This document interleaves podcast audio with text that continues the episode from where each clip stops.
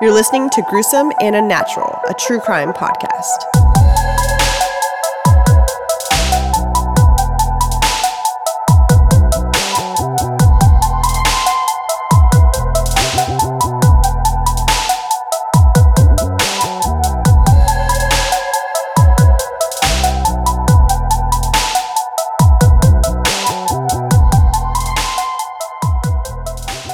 Back to another episode of Gruesome and Unnatural. I'm Shelly. And I'm Eric, and this is episode 18. Happy Halloween, everybody! Happy Halloween. Yeah, finally.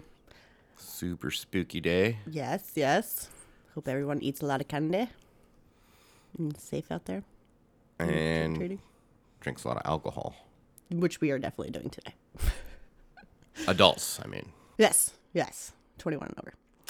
So, yeah, we have a little Halloween murder for you guys today, located in Ohio. So, uh, yeah, before we get started, just, you know, subscribe, do all that fun stuff. It always helps this little podcast that we have going on here. So, let's get into it. You ready? Um, the murder happened on Halloween. On Halloween, yes. Ooh. This is the Ohio Halloween murders. Murders. Murders. Okay. All right, so this story takes place. Do it. Sorry for interrupting. I'm just preparing myself. Get ready. So the story takes place in Benton, Benton, Benton Township, Ohio, where the murders took place in the Liskey's home. Living in this house was 46-year-old Susan Liskey, 53-year-old William Liskey Sr., although he went by Bill, 23-year-old Derek Griffin, and 16-year-old Devin Griffin. So, a little information prior to Susan and Bill's marriage in 2001. Um, Susan was born January 30th, 1964. She graduated from Oak Harbor High School in 1982, and then she went on to receive her associate degree from Terra Community College. She married her first husband, Gary Griffin, and had two sons, Derek and Devin Griffin. At the time of the murders, she was an office manager for Northwest Ohio Carpenters Joint Apprenticeship and Training Committee.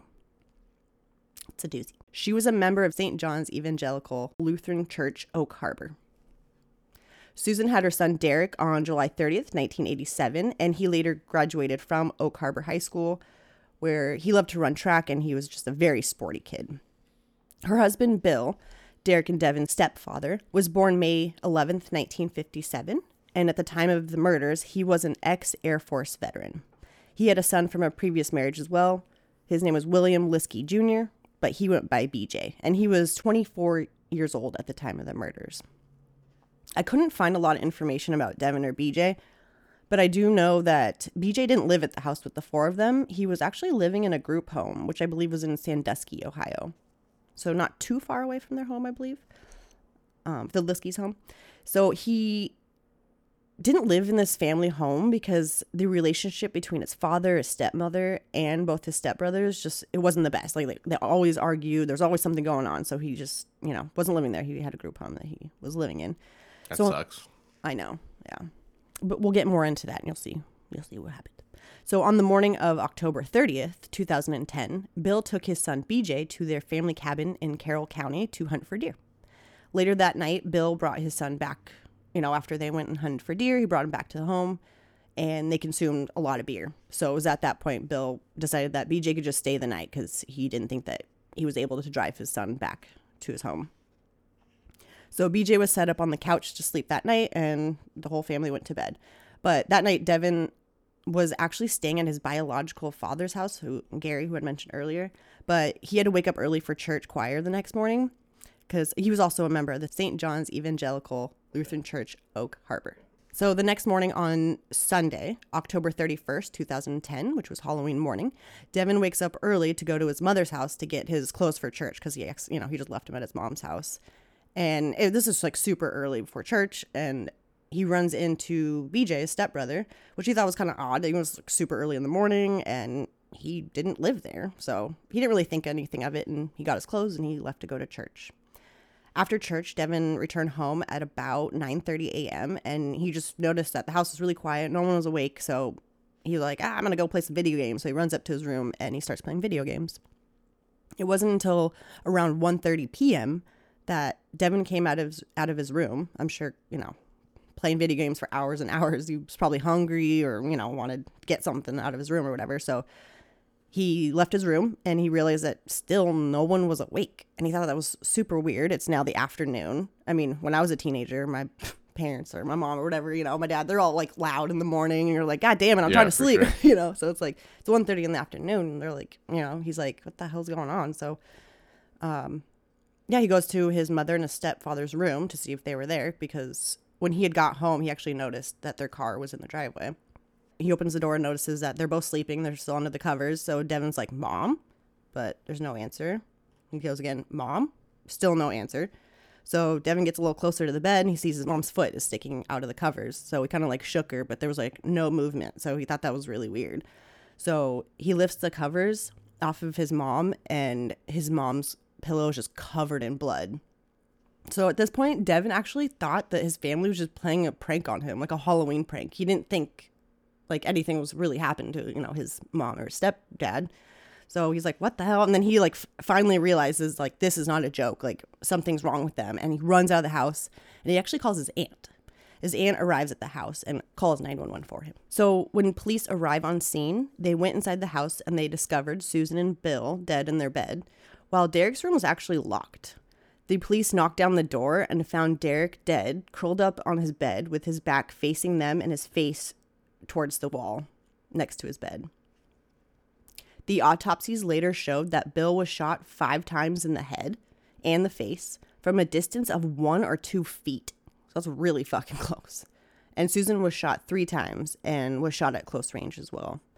So it appeared that Susan was actually sexually assaulted before her death. Uh, Derek suffered from blunt force trauma to his head and most likely died within minutes. They also found a bloody claw hammer, which was likely to be the weapon that was used on Derek. They started looking into everyone and anyone who would have wanted to kill them, and immediately they turned their attention onto BJ, the last person to see the entire family after they spoke with Devin about like what happened and what he saw that morning. Also, a neighbor reported hearing that she thought she had actually heard gunshots at 6:30 a.m. that morning on Halloween morning. So they went to go find BJ. He had disappeared. Their family card disappeared. So they're like, this is suspicious, you know? So police ended up looking into that cabin in Carroll County that his father had just taken him to go deer hunting.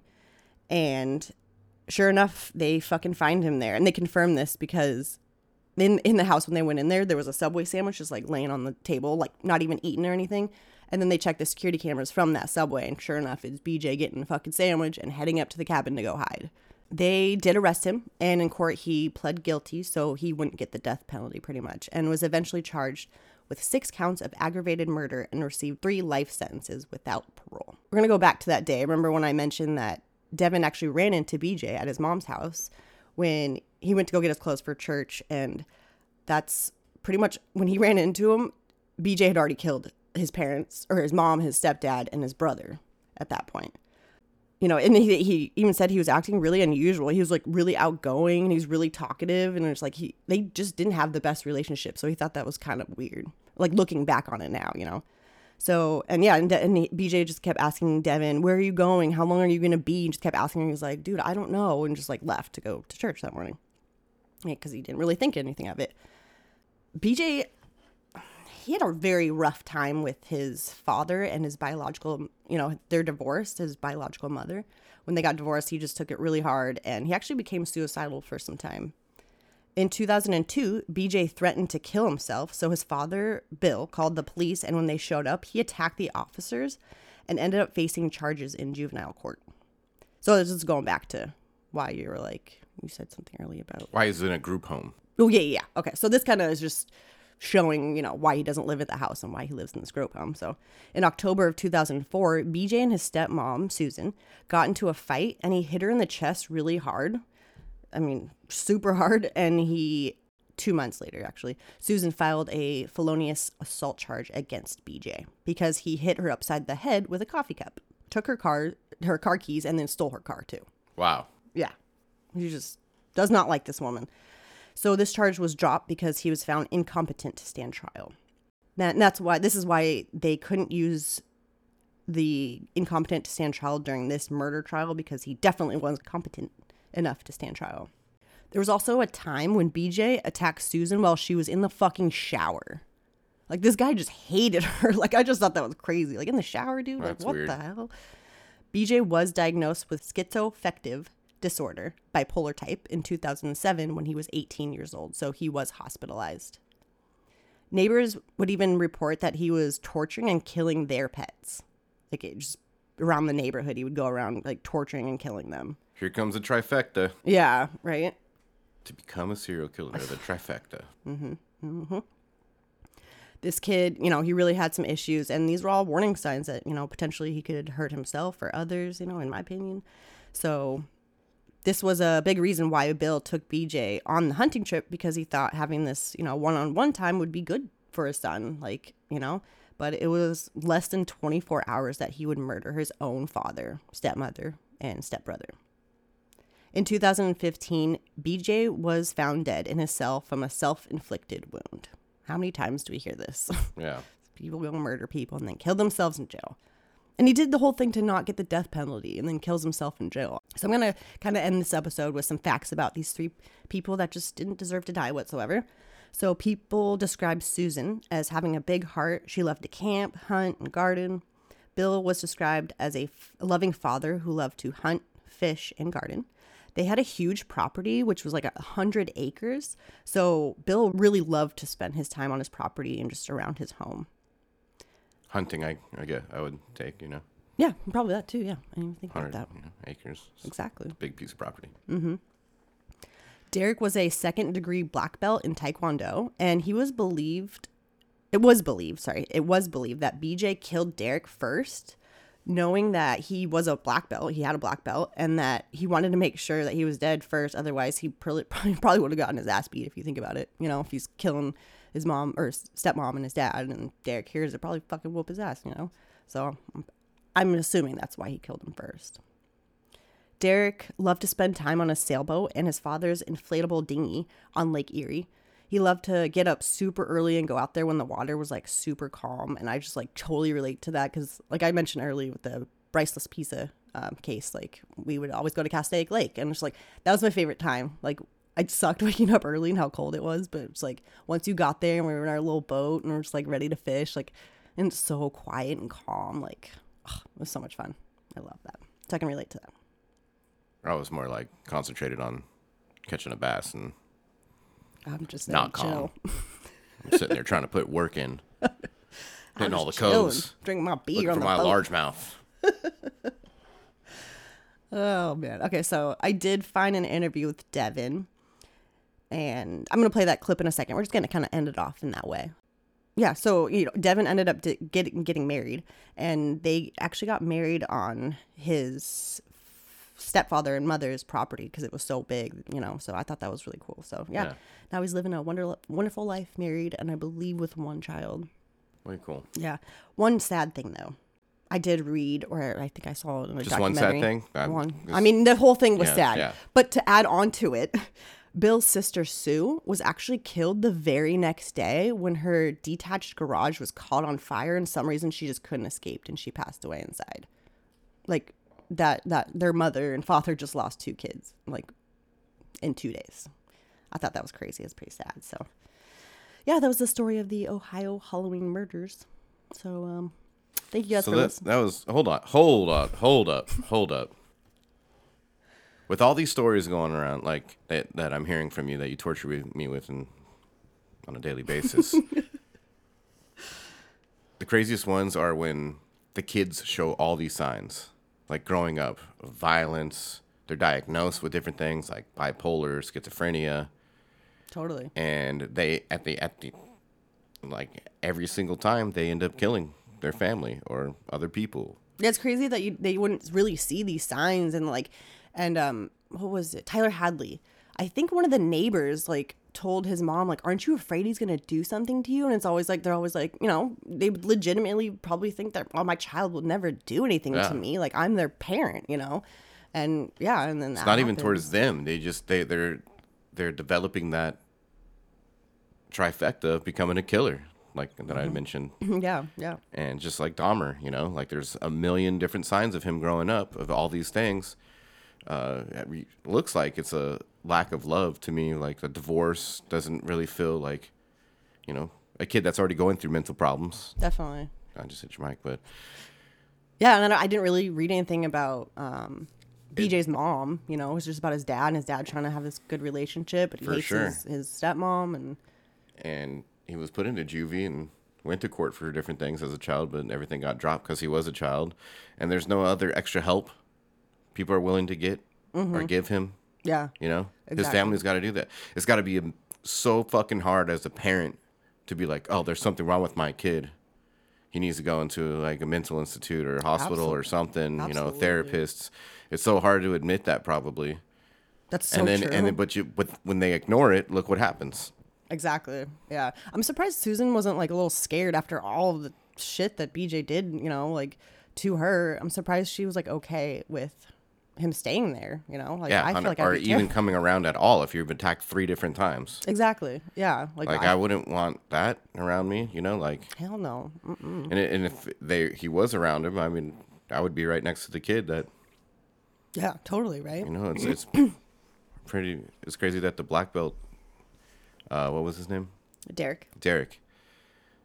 You don't hear any mentioning of like, oh, you, you know, he attacked my mom, so I fucked him up or something. You're right. I you know, even that, that it could have happened. You know, so stories leave a lot of things True. out, and True. Yeah, there's not a lot of information. That's why I couldn't find a lot of information about BJ, like when he was born or Devin, because they're still alive. So it's like, you know, when people get murdered or die or whatever, it's a little easier to find that kind of information. But, but yeah, wow, I didn't think about that. I would, if I had a black belt, yeah, I'd be like, I'm gonna fucking whoop your ass. You can touch my mom like that. You fucking get, tack her in the shower. Like, what? Damn, I didn't even think about that. That's so true. So I guess what I'm trying to get at is the moral of this is look out for those signs. Not not not, not like fucking zone in. No, yeah. Like oh my god, like Yeah. every little fucking thing they do. Oh, serial killer. Yeah, you yeah, know, yeah, just- totally. It's more like you know, if you start noticing things, you got to do something about that. Yeah, take those things into a little more consideration, maybe. Yeah. Like, yeah, for sure, absolutely. Yeah, it's scary. Scary that uh, I mean, he was twenty three year old, twenty three years old, BJ, when it happened. So it's not like he was a teenager, but still, he's really fucking young. So it's like, Yep. like what the hell? Like, why go to the extent of like killing them? Just, I don't know. Just don't go be around them anymore. I don't know. And they always have to mention th- something about them killing animals or their dad uh, showing them hunting. Why is it all these hunt? They're getting a bad name. Hunters are getting a bad name over all this I stuff. you know, know, it's know, like fuck. yeah. I want to show my son hunting, and you know he's 15. yeah, for sure. I get that. Yeah, I know. So it's like, do I?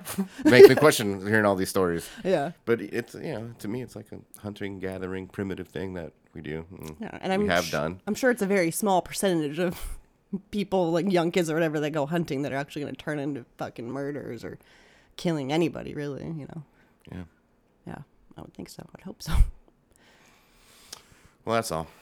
Oh, it was uh, an interesting little insight of how you took this. I never even thought about a lot of that, but thanks for listening. Yeah, watch your kids. It's a little hyper kids after all that candy tonight. So yeah, happy Halloween, guys. Thanks for listening. We're gonna end it on that little clip I was talking about, and um, yeah, we're gonna get drunk tonight. all right, stay safe, be aware. Happy Halloween. Love you guys. I don't love you. Grief affects people in very many different ways. To me, it was no different than if somebody had died of a natural cause. It was it was just the next step. It was difficult for a while. My brother and I we didn't have the strongest relationship. With that being said, I missed him a lot. I missed all the cool things my brother did. But when it came to when I turned 23, that hit me pretty hard too. It's like now I'm officially older than he ever was. Devin went to the same high school as my daughters, and we'd see him a couple times a year at different gatherings. And uh, Devin was always excited, and we talked. Would surprise me at how well he was dealing with everything, but it really wasn't until I was invited to the wedding. The wedding was actually at the farm at the Liskey property. And uh, quite honestly, initially, I really thought, does he really want me there since I was there on the worst day of his life? But seeing Devin as happy as he could be with his new wife, really realized at that point that maybe I was a positive thing for Devin that day on, a, on a, such a terrible day, really made our relationship stronger. So I got married to my high school sweetheart And fortunately, my wife got to meet my mother and she got to know her for over a year before this situation happened.